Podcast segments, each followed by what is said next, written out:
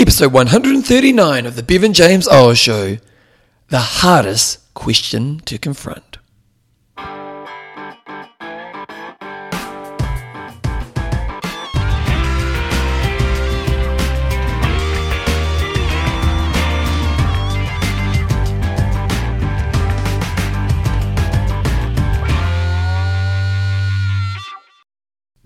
Team, welcome along to episode 139 of the Bevan James Eyles Show, your fortnightly podcast on all the behaviours that create a lifetime love of fitness so you can get all the benefits that come alongside it.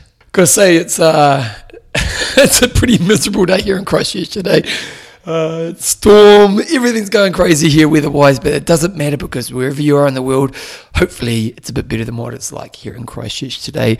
I've got a, I've got a an interesting show today. Actually, I I have a question that I haven't thought about in life for a long time, but it's a lot. It's a question I thought a lot about in my life, probably more 10, 15 years ago, um, and a question that was quite hard for me to confront at that time in my life. Um, and it was interesting. I was out. We had a function for our runners on Saturday night, and I was talking to a, one one of the people there, and I kind of chucked this question at them, and you could see as soon as I chucked this question at them, it was a little bit confronting for them um, in a good way, in a really healthy way. You know, you could see them kind of mull over that question. And so I wanted to kind of do a, uh, a show based around this. And I'm not going to give it to you now because I'll give it to you once we get into the main gist of today's show. But I just, it's um, be ready to be confronted, is probably what I'm going to say about the main part of today's show. Uh, before I get into that, I want to talk about another subject which has been kind of something I found quite interesting lately. So I was having uh, a coffee with a friend of mine a few weeks ago, and they work for a big organization. Um, whatever country you're in, think of one of the biggest organizations in your country. And we're thinking big business, we're thinking big business, um, lots of staff, um, you know, household kind of brand, you know, that kind of level of company. And one of the things that's really interesting about those types of companies is, is there's this kind of because there's often a change in management, change in philosophies and stuff like that. There's there's often also a change in one of the things that they live under in these worlds is this kind of threat around their job. And what do I mean by that? Well, well ultimately, they're often in big companies. Restructuring is a part of your experience and, and often quite a lot throughout the time you're there. So if you work in a big company like one that you've probably identified in your mind and you've been there for 20 years, for a lot of these big companies, you've probably been through anywhere from you know, five to 10 restructures in that time. And one of the, and, and restructures, what's that? It was obviously, obviously driven by cost cost savings to make things more efficient and ultimately, to reduce staffing levels. Um, and what often happens around restructuring is that they reduce numbers of staffs, but they also kind of put the workload on the ones who remain. But it's just, I was talking to my friend about this, just talking about how being in that environment must really suck. And it kind of takes me back to the interview that I did with Johann Hari around depression. And he said one of the nine causes of depression is in the fear of an unsecure future or the uncertainty of an unsecure future. So I don't necessarily know if I'm safe tomorrow can often lead to depression. And you think of these organizations like the ones that you've kind of identified in your head, and you think of these big organizations who do restructure a lot even if you've been there for a long time, there there's the underlying kind of fear of is my future safe in this job? Because I imagine if you've been through, let's say you've been through eight restructures in the time you've been in the business, while you've managed to survive eight of them, some good people who are with you along the way have been let go of in that time. And so we were just talking about this whole idea of the threat of that world, if you get what I mean, the threat of that world. Um, and then we started talking about one thing that that's happening for them in their job right now. And one of the things that's happening in their job right now is they're getting every staff member to do some kind of personality test. Now, big businesses will do this a lot. They'll do personality tests to try to figure out where your strengths and where your weaknesses and where your roles are and all the rest of it. And uh, and the way they sell it to their staffs is that we can make sure you're more efficient. You can be doing the thing that is better for your business. You know, all these types of things. And intellectually, that kind of makes sense, doesn't it? If, if I can get a, a test done that's going to give me a clear understanding of your strengths, your weaknesses, your likes, your dislikes, they're to I can kind of help guide you towards a place where you are doing more effective work in your career and for the business that I run. And um, it's going to have a bigger impact on everything. And it's kind of what we're all about. And this makes sense. But one of the problems when you live in a world in an organization like this, so if we go back to that restructuring thing, is ultimately when a company creates an insecure future, what the company ultimately does is you learn to not trust the company you learn to not trust the company. So it was interesting as I was talking to my friend about this testing that they're having to go through right now. They were saying that they ultimately don't really trust the company enough to reveal the real them. They don't trust the company enough to reveal the real them. So when they go into something like a personality test that has been sold as to make you know everyone more efficient and make it work better for you, this person basically has this underlying distrust of this company because they've seen a history of we are just trying to get rid of people. Now, obviously, every company needs people and there's a certain level, but you know this their behavior of always restructuring has ultimately built this fundamental distrust of them from their staff. And so then they come along to have this kind of personality test done. And the person I was talking to was saying, well, probably don't give the real answers. I'm probably not going to give 100% true around areas where I might be, you know, might not like something so much or see my personal weaknesses. Um, I'm not going to give that to them because I don't trust them with the answers. So, what I'll probably end up doing is I'm going to give the answers I think they want to hear. That's a really important thing to think about. So, A, that the behavior of this company over a long period of time has created a distrust from their staff members and trying to develop their staff members and create greater understanding of them. Because the staff members distrust the company, then what's happening is when they try to get honest feedback and honest assessment from people, basically they're people who've learned that they need to lie to them because of the distrust that the company has installed in them. Now, this is a big problem when you think about development, isn't it? Because what the company is going to get back from this person doing this this personality test or whatever test it is, is they're not actually going to get an honest representation of what this person really goes through, are they? And then what's going to happen is, based on the feedback they get through this and testing, is they're going to give them a development pathway based on that feedback, which is kind of not real because they're protecting themselves from a distrusting company. And so the development pathway is kind of a waste of time. Now, you think of these big companies, you think of, again, that big company in your country whose household name employs thousands, always restructuring. Imagine if this, you know, they're getting every staff member to do what this person I was talking to is doing, doing a personality test, strengths, weaknesses, and develop, develop a plan from there if they got every staff member to do that, there's, there's two things to think about. What's the cost? That's a massive cost. If you get a professional firm who knows how to do, you know, all this kind of development, that's a massive cost. So that's that's an interesting thing. You know, what's the cost of spending on that? But secondly, and probably more importantly, what's the value of it when they're ultimately going to lie to you? Like, what's the value of doing something like this when your teacher will that I can't I can't trust you. So I'm going to protect myself by being dishonest about what really my experience is. And so the way you're going to try to develop me after that moment is kind of pointless because it may not necessarily be the areas that I need to develop myself in. And I know this isn't a business podcast. I know my podcast is more about health and fitness and stuff, but it, it fundamentally talks to something that's really, really important in all areas of life. And this is this idea of trust. You know, one thing I really fundamentally believe in life is that the more real we can be with our world, the healthier we will be as people.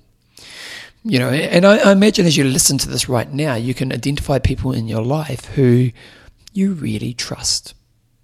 You know, people that you 100% could tell everything to. And then I also imagine there's people in your life who maybe you distrust. Maybe deep down you know to protect yourself from this person. And that's probably based on evidence. You know, they've let you down in the past, or maybe you've told them something they've told other people, or you've just seen how they act around other people. A good, a good example of that is the gossip, isn't it? The one reason you don't want to be a gossip is because other people learn, I can't tell this person anything because if they're speaking about this about someone else, what will they say about me?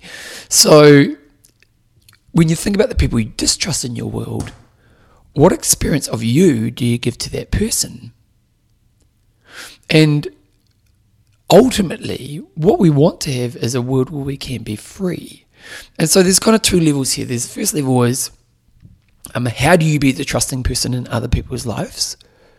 You know, how do you actually be that person who, you know, I, I said before, I'm sure you've got that one friend or those people in your life who you feel you can be 100% pure with and uh, that, that there's a lot of that's based on trust, and it's such an important part of it because when you trust someone, you open up in ways that is healthy for you and them, and the connection of the two.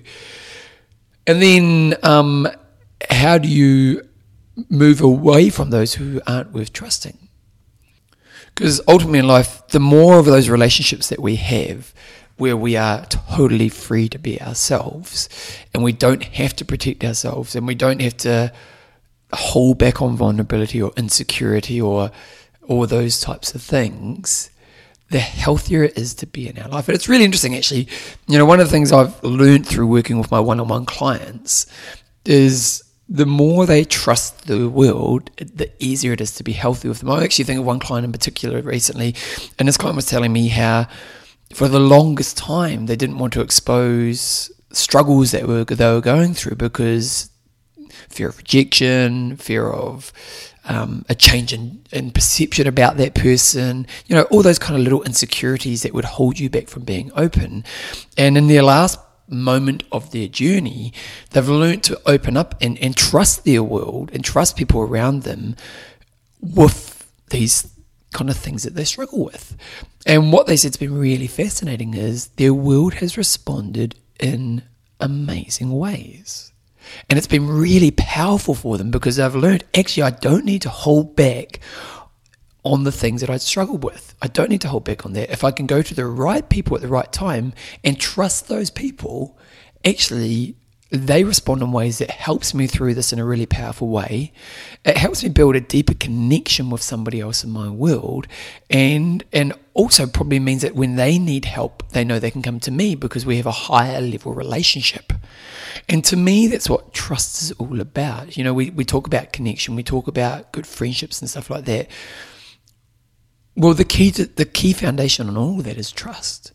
And if we go back to the organizational aspect, you know, now I know it's it's maybe challenging for big organizations like those big ones in each country, um, because you know they've got shareholders they're trying to make profit for.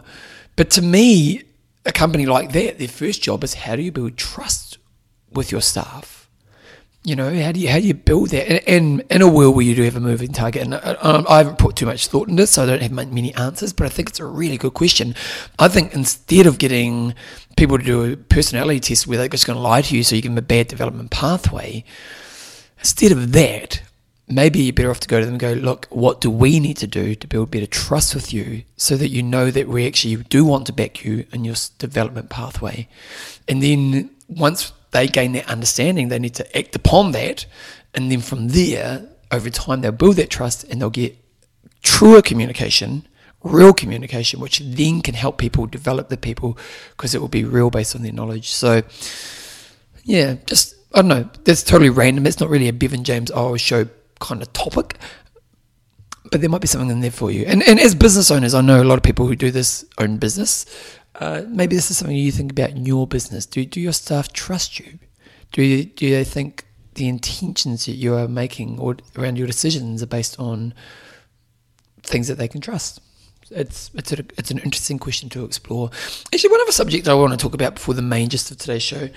Um, we had a runner, a couple of runners actually in our group. Um, lovely lovely couple called Nathan and Liz. Um, lovely people, just lovely, lovely people. And um, about a month ago, their house burnt down. And to the point where all they had was the clothes on their back. And it was one of those kind of big what ifs, you know, like if I'd been an hour earlier, it could have been pretty bloody horrible. And uh, so, they, oh, sorry, I dropped my pen. Um, so their house burnt down, and they walk out of the house pretty much with kind of nothing really. Can you imagine it? It's hard to comprehend, isn't it? Like, like losing everything, at least on a material way. Like, think of your house right now. Think of everything that's in your house, and then tomorrow that's all gone. And uh, this happened about, oh, probably a month ago, and I hadn't actually seen them since then. And uh, we had a half marathon for our runners on the weekend. It was a pretty special day. And they came along and supported some of the other runners, which is always pretty cool. And, um, and I just had a chat. I didn't get much of time to talk to them, but I just kind of yarn to them. I said, well, what, what, what's been some of the, the valuable things that you've learned from this experience? And, and they both said, it makes you realize what's not important makes you realize what's not important, but it also makes you realize how important people are. It really makes you realize how important people are and how amazing people are. Like they're just telling stories of how their world just stepped up. You know, everyone in their world saw they were in a time of need and um, just just loved on them you know, through giving, through being there, through um, they're, they're, also about to have a baby, you know, giving lots of baby clothes and stuff like that. So um, it was just one of those, you know, one of those things we know, but maybe we don't really do enough of ourselves. And actually, it's going to kind of lead into what I'm going to talk about in today's main part of the show today. So, uh, just a really nice thing to think about, you know, what's really important. And obviously, they would not want to have gone through losing their house. But at the same time, um, there's a really good life lesson in there for that. So, so just to recap the main parts of the, the first part of the show, the my, the Bev Goss I'll call it. Um, if you want to develop people, you have to have trust first, and if you don't have trust, what they're going to show you is not a real version of you of them. So then, what you create for them is kind of pointless. In all relationships, the better trust we have, the better we can build deeper, more real and connecting relationships. And our job is to either be that person for somebody else or look for those people in our lives. And then if we see people who aren't that, it's kind of move away from them. And in many ways, in those big organizations, that's some of the things they need to think about. And then secondly, sometimes you need to go through something horrible to learn a pretty powerful life lesson. And uh, the life lesson of people are pretty great. And people is actually one of the most important things in your life. Actually, it reminds me, I did an interview for a podcast, oh, probably a couple of years ago now, and I can't remember the, the name of the podcast, but the theme of the podcast is what you need to learn in your 20s. And it was basically by this young guy. He was quite an ambitious soul. I can't remember his name. It was, it was but he was, you know, quite a business ambitious soul. And in the podcast, um, you know, because I'm 40, and so it's kind of like he saw me as someone who's on the same path as him, and what are some of the lessons that I can learn? And at the end of it, he said, "What's the one lesson you'd give to somebody who's 20?" And I, and I kind of said, "Don't neglect your friendships, especially for ambitious people, because his audience was obviously kids in their 20s who were very ambitious, and you could see, and I was doing this on Skype with him, you could see as soon as I said that, I'd hit a note." You could see that he was a very ambitious, in many ways, very successful as a young man. But you could see that it had come in a massive compromise to his relationships. And, um, you know, that's something, the, the, older I get, the more I realize that the relationships in my life are the thing that I always, always should defend the most. And uh, if you know you're not, well, maybe it's something you need to think about. And actually, as I just about to get into the main gist of today's show, this is actually a little bit on topic for today's show because I'm going to be talking a little bit about relationship stuff. So, uh, before I get into that, I do want to kind of mention um, a few patrons of the show. So, if you want to be a patron of the Bevan James Eyles show, it's all very simple. You just go to bevanjameseyles.com, and then when you get to that website, you'll just see a little Patreon link, and you go on there and you donate as little or as much as you want. Um, as you uh, every, every time I release a show. So each time I release a show, whatever you donate just goes to the coffers of what I do, and it really, really just supports me a lot in what I do. And I just wanted to give a bit of love to a few of the patrons. Also, when you join or become a patron, I give you a Bevan James Eyles Show nickname, and here are a few of them. Um, I've got Libby. All in Hilda. Libby is one of my runners. She's a bloody champion person. I, I love Libby because she's just a real supporter of people, um, a real social soul, and just loves kind of getting people involved. So it's really cool. We've got Rebecca Bullseye Spears. We've got I've got the Marvelous here, and I don't know whose first name that is. So if you know your name is the Marvelous, let me know. We've got Bernadette Soul Caliber Parry. We've got Mac Forest Warhol Eckhurst. We've got Holly the Go Getter um, Woodhouse. Now, Holly recently, I can't remember what she was doing, but she was doing, she's an adventure bunny man, and she was doing something, something like, oh, I can't even remember what it was, but it literally was so adventurous it actually made it onto the news, like our national news. So it was pretty cool. We've got Sue, the only way up is Chisel, and we've got Denise Abfab Dana. So if you want to become a patron of the show, just go to bevanjameseyles.com and it's all very clear on my website. Anyway, I'm getting into the main gist of the show right now.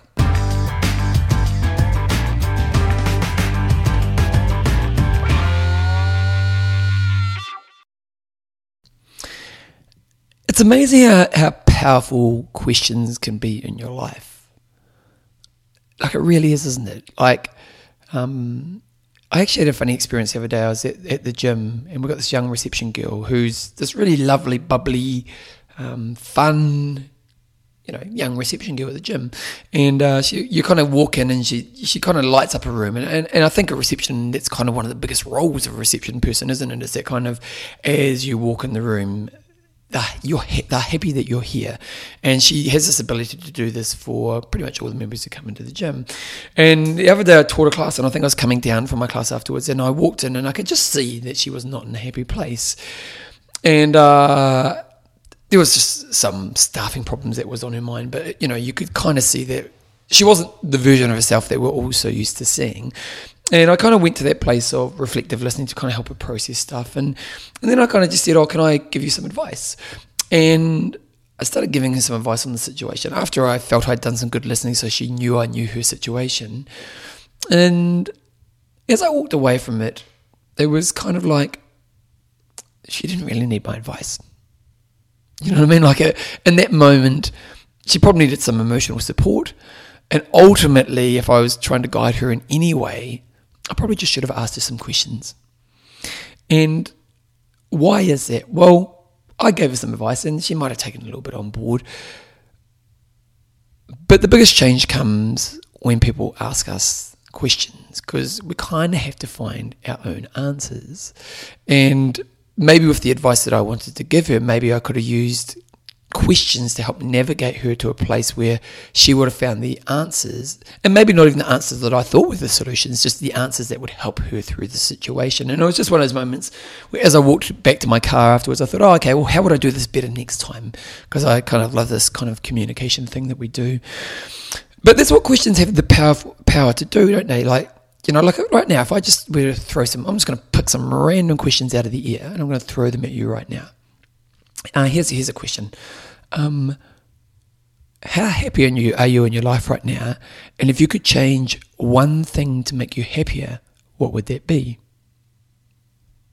How happy are you in your life right now? And if you could make change one thing to make you happier, what would that be? Hmm. Here's another question. Um, what is the one behavior that would have the biggest impact on your life if you could consistently stay in that behavior? What is the one behavior that would have the biggest impact on your life if you could consistently stay in that behavior? I'll throw one. I'm just kind of pulling these questions out of out of random. But uh, what's another one? Um,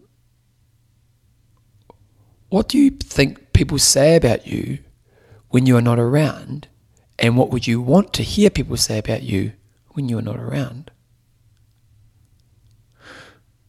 Now, I'm I'm not quite sure of your experience right now because obviously I'm just talking to my microphone in my office here right now. But um, I'm sure those three questions. I can't remember them. What was the first one? I can't remember what the questions were. I'm going to pause. I'm going to come back. I can't even remember my questions.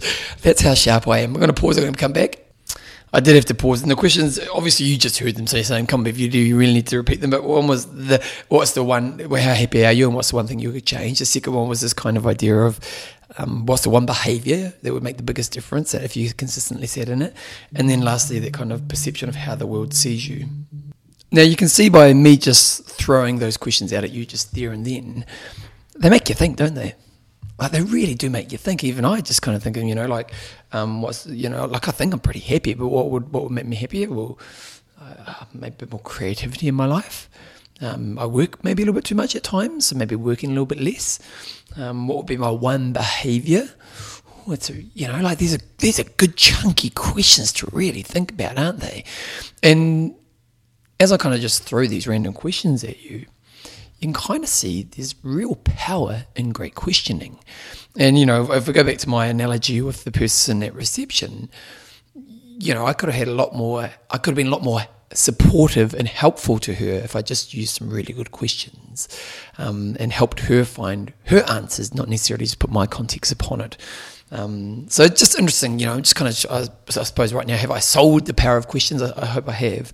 Well, there's one question that I find really, really fascinating in life. And it's a question that meant that I had to confront a lot when I was a little bit younger. And it's probably one that I don't have to confront so much nowadays because I've worked on this area, but I'm going to throw it at you.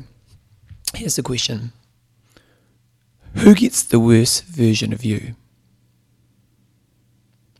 Who gets the worst version of you?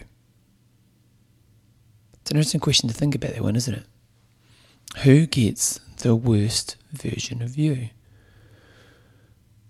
I was talking earlier in the show about how at a function I was at the other night, I said it to one one guy I was talking to, and you could see as soon as I said it, there was a bit of a shock moment inside his mind because obviously the person he identified was maybe someone who was really important to him.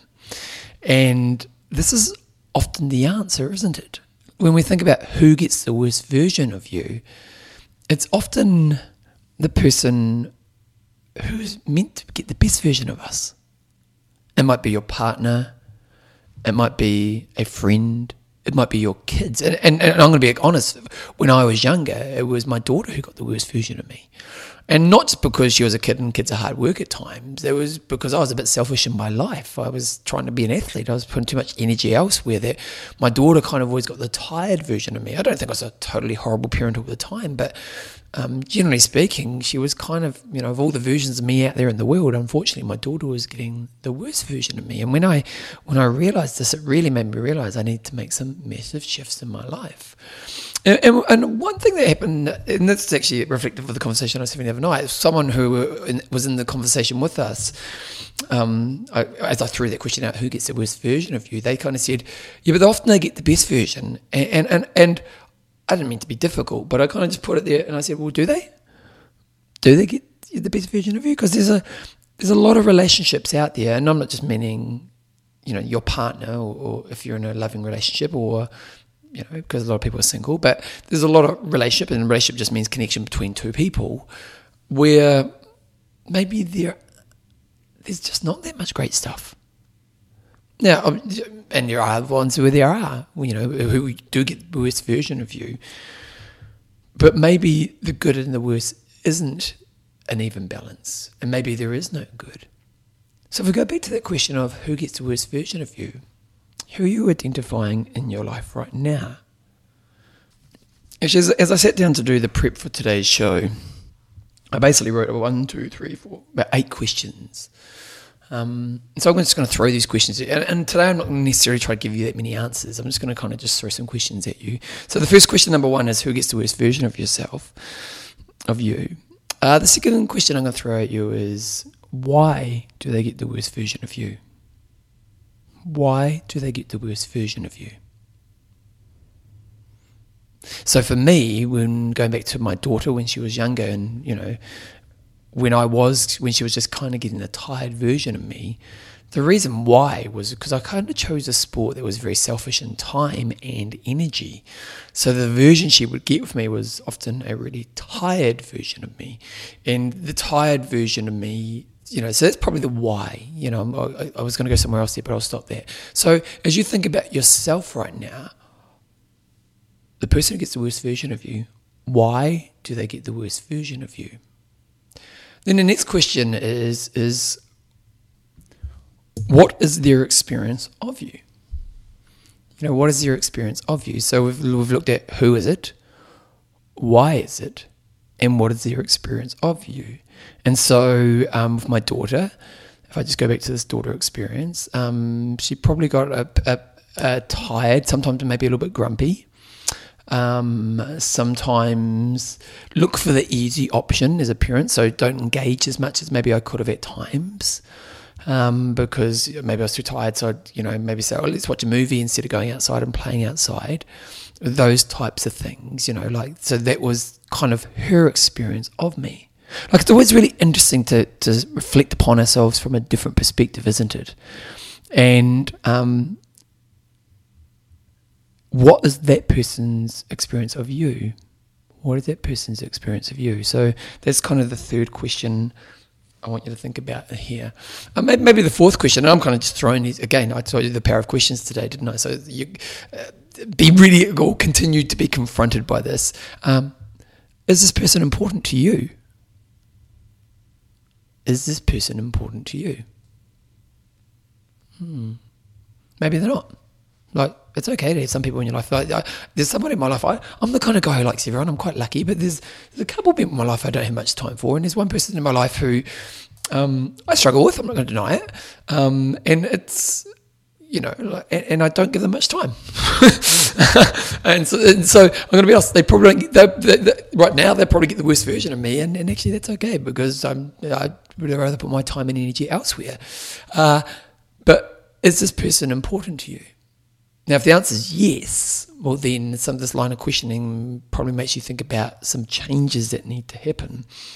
Um, what would you want this relationship to be with, or, or maybe maybe this is the way of putting it. Um, what would you, what version of you would you ultimately want this person to have of you? What version of you would you ultimately want this person to have of you? So again, as, as I think back to my own experience that I'm kind of sharing here with my daughter, well, the experience that I had at the time was, you know, tired, um, maybe sometimes grumpy, maybe sometimes looks for the easier way out. That was the experience I had. Well, what did I want? Well, I wanted her to feel that she was important to me, that I was willing to do anything for her. Um, I also wanted her to know that I was the parent. You know, like for me, being the adult and being the parent was really important. So, so boundaries you know, because sometimes as a parent, when you're tired, sometimes you let your own boundaries slip with your kids because it's just easier for you. And let's be honest, all parents do that. And, you know, parenting's hard. So I'm not judging anyone for this, but I, you know, like I will to have the ability to stick to my boundaries because I think boundaries are really important for kids. Um, you know, I, I'd want her to be, to think, of, you know, for time with dad to be a happy time. Or maybe not happy because I think happy is just such a, a simple answer, but I think, you know, that, that time with dad adds value to her experience in life. You know, these types of, that's, that's what I would want my daughter to experience of me. So if we think back of the person you've identified, what experience of you would you want them to ultimately have with you? Like if it's your partner, you know, your lover, or your best friend, or you know, whoever it is, what would you want their experience to be with you? What needs to change in your life to be able to create that experience? What needs to change in your life to be able to create that experience? Now, ultimately, what needed to change in my life is I had to, to kind of give up my sport. I had to, to give up a sport that I loved I also had got to the end of my sporting career, so it was kind of in many ways it was kind of easy. But for me to be a better parent for my daughter, I needed to give up something that was quite a big thing to me. Now, sometimes the things you need to give up in your life are actually quite easy. You know, the, the unhealthy things for you that maybe you know. You know, I, I think of the person who drinks too much and goes to the pub every night and doesn't spend time with their parents or their partner sorry, their kids or their partner. You know, they don't never spend much quality time with their partner, so their partner gets you know that bad time with them when you're hungover or, or drunk or whatever, you know, I think of that person and, and you know that maybe drinking is your problem. So pulling back on a bit of drinking so you can be a better version of yourself for your wife or your partner or your children that seems like a good thing for you. Sometimes it's not. Sometimes it is that thing you get a lot of value from. I think of the person who's a real career driven person and works too hard and and neglects, you know, friendship, you know, and uh, works too hard and they neglect the friendship. And so maybe they have to give it up a little bit of work to have great friendship. So, what needs to change about your life to be the version of you that you want to be for that person? Maybe the next question is obviously, I'm just throwing lots of questions at you right now. And I can't even do a recap because they're just coming out my butt. I'm going to be honest. I'm just kind of throwing them at you. Um, how do you make that change? How do you make that change? How do you make that change? That's that's the big one, really, isn't it? Because often most of us know that we need to change. It's the how that we need to do that. Um, another question is, what skills do I need to develop in myself for this? Um, I just kind of think around the whole idea of.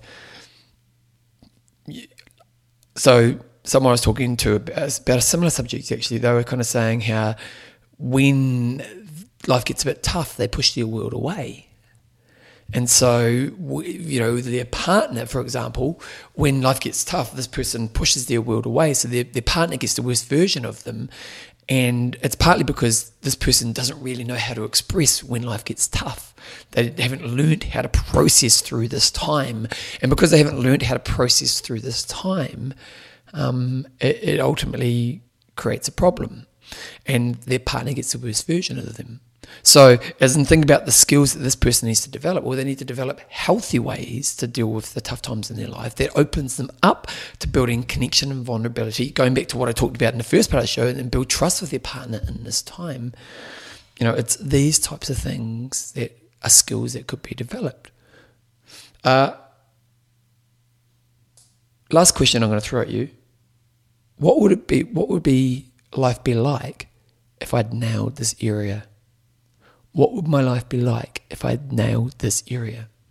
If the person who gets the worst version of me, and I want to actually get a better version of me, if I'd done the work to the questions I've thrown at you right now, what would my life be like? Now, obviously, I've thrown, I can't remember what questions I've thrown, and I'm not going to go back and recap because I've talked for way too long, but um, obviously, I've thrown a lot of hard questions at you right now, haven't I? And and I kind of think this is one of those podcasts that you probably need to listen to a few times, and you might want to jot down some notes around what are those questions because if, like the person I was talking to at the function the other night, when I asked that question of who gets the worst version of you, if I asked it, if you were confronted by that, and it was a a real light bulb moment for you, and I've got to be honest, I think that's what I saw in this person's face the other night, and I know when I thought of that question around my daughter, I realized I needed to make some pretty big shifts in my life. Um, if if you experienced that as you heard that today, well, this is obviously an area to work on in your life. And it's funny, uh, today's show in some ways has themes, doesn't it? But it, those all comes back to relationship, doesn't it? The first one was about trust. The second one was about how important people are, and you know, think of those two people whose house burned down. Well, the people in your life are so important.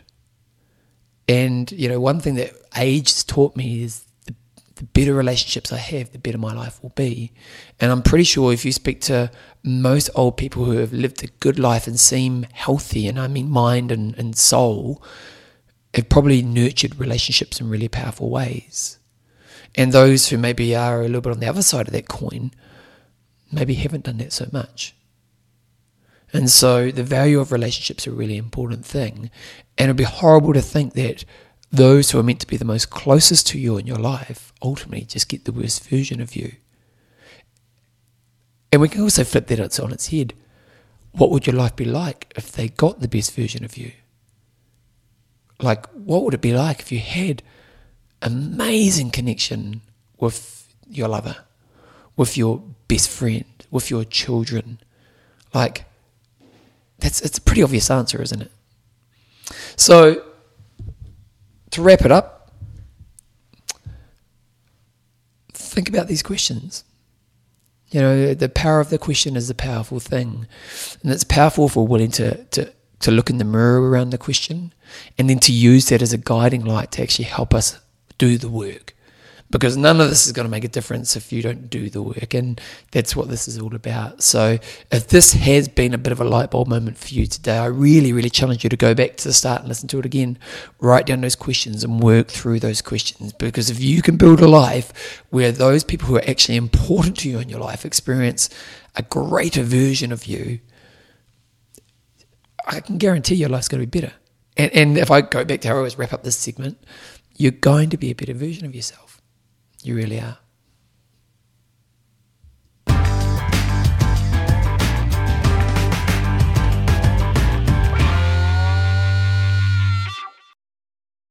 Alrighty, that's the main gist of today's show. Hopefully, uh, you've had a chance to breathe after the fact.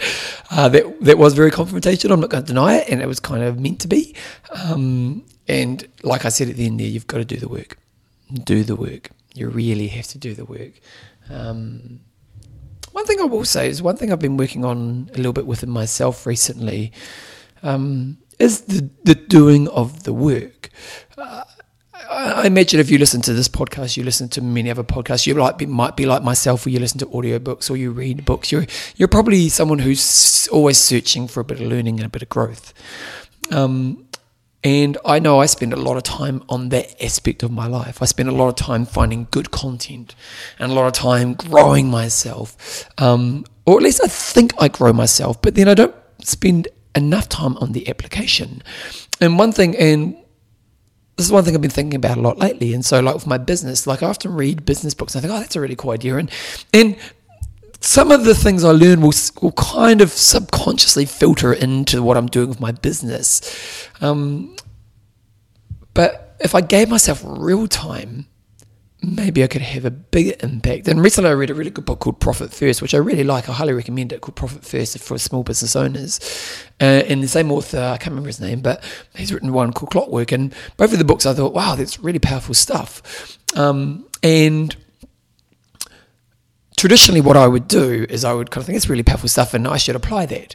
And maybe again, subconsciously aspects of it would be applied over time.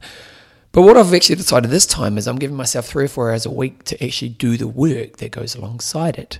And, you know, like six months from now, the, the benefit of that work will be pretty massive because if I believe in the principles that I learned in this book, which made a lot of sense to me, and I put time aside to apply the principles and then continuously, you know, consistently do those principles, then there's going to be big benefits for that aspect of my life.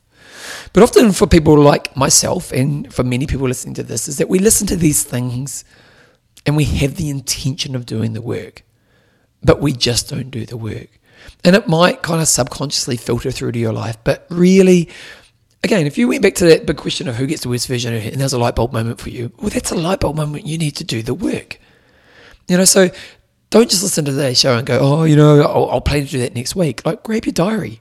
This Sunday, I'm going to spend a couple hours. I'm going to listen to the show again, and I'm going to write down those questions because Bevan didn't recap them for me, and I'm going to write them down, and I'm going to do the work.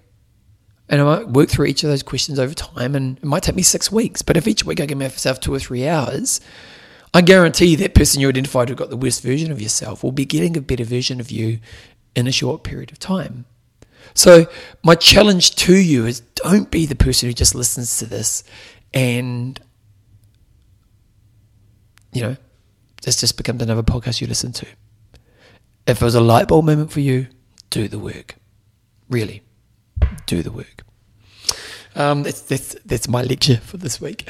Uh, if you enjoy the show and you get a lot of the show, I really, really appreciate the patronage of the show. Um, I got a new, actually, I got a new patron. I've got to give it the nickname. Oh, I'm going to do it in the next show. Actually, I'm going to do my new patron. I forgot to do new patron, so I'm going to do it in the next show. So, um, you know who you are. I'll do my new patron on the next show. So there we go. Um, other than that, we're going to rock on. I'm going to call it a day. If you want to email me, you can email me bevanjames at gmail.com. Uh, if you enjoy the show, please spread the word about the show. Actually, one thing I did do recently is I did a pig talk. And I'm, actually, next show, I'm going to ask you to do a bit of work for me because I really want people to promote it because people seem to be loving the talk that I did. And I want to get get it out there a bit more. So on the next show, I'm going to ask you to do me a favor. Anyway, um, that's pretty much it for now. I'll see you in a couple of weeks' time. That's me out. I hope you have a wonderful couple of weeks, and it's me out for this episode of the Bevan James Eyles Show.